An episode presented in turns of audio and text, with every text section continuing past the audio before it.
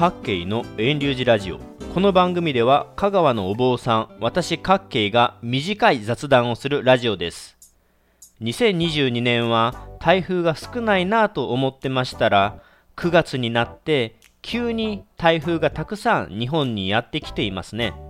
9月の頭には台風11号が沖縄の方に近づいてそして今の9月19、20日頃は台風14号が沖縄から九州、本州の方へと日本を直撃していますね。ニュースを聞きますと、大型の台風が来るたびにスーパーなどでは食料品などの生活必需品が商品棚から買いだめで消えるらしいです。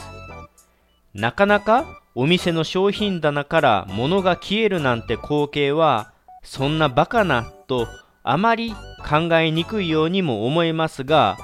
よくよく思い出しますとそういえば新型コロナウイルスが流行った最初の時は全国のお店でマスクがなくなりアルコール消毒がなくなりさらにはトイレットペーパーまでもなくなり挙句にはうがい薬のイソジンまでもが姿を消したのは記憶に新しいと思います。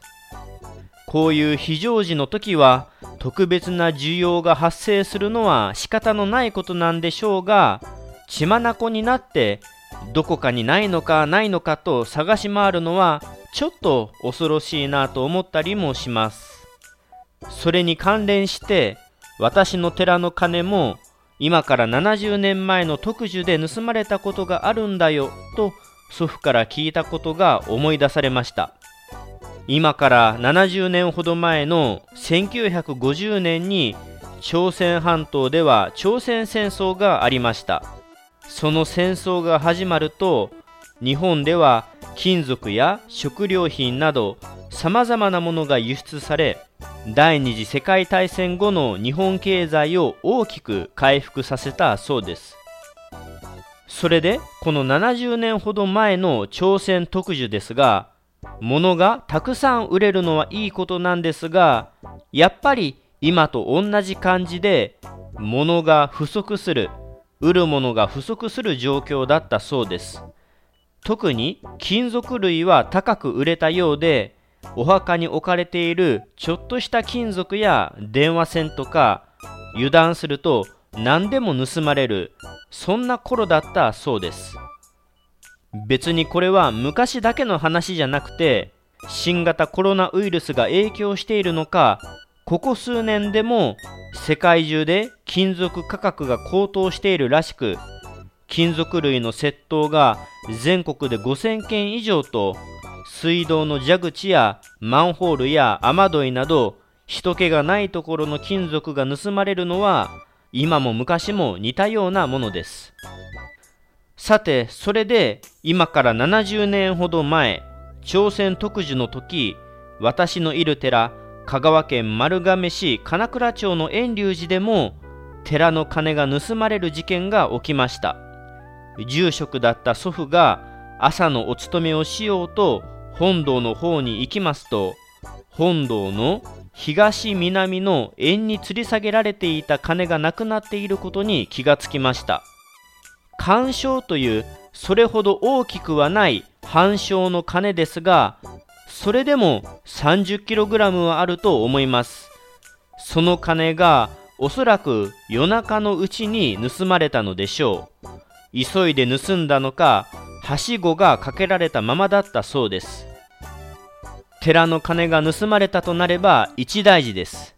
すぐに警察に届け出をして、町内の人たちと町中を探し回って、ある人は船で遠くに運ばれたらお手上げということで、港にも行って探してくれたそうなのですが、捜索虚しく見つけることはできませんでした。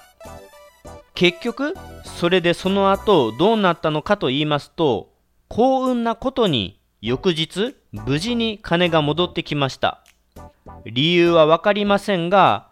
丸亀市の中部町にある田んぼの中に隠すように捨てられていたのを通りかかった人が見つけて警察に連絡していたようです。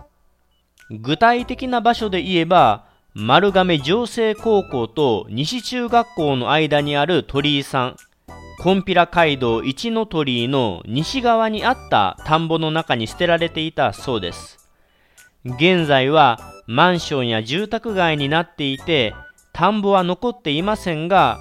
この場所に遠隆寺の鐘が捨てられていたのをたまたま通りかかった人が見つけてくれたそうです。警察から連絡があって翌日無事に寺に戻ったとのことです。遠隆寺では金属が不足していた朝鮮特需の時に本堂に吊っていた干渉が盗まれる事件がありましたが運よく寺に戻ってきました。昨今の金属価格の高騰による金属類の窃盗が増えていることや台風のたびに品薄が続いているというニュースを聞きますと昔寺の金が失われていたかもしれないという祖父からの話が思い出されます。ちなみに朝鮮戦争の特需の時に金が盗まれたのは別に遠隆寺だけではありませんよ。特に有名なものだと原爆地広島市の平和記念公園の平和の鐘も朝鮮特需の1951年に盗まれました。広島の平和の鐘は非常に有名な鐘ですが一番最初の鐘は結局未だに戻ってきていません。それを思えば遠隆寺の鐘が盗まれたのに戻ってきたのはありがたいことだなぁと思います以上で2022年9月20日配信の154回目の各県のラジオはここで終了します。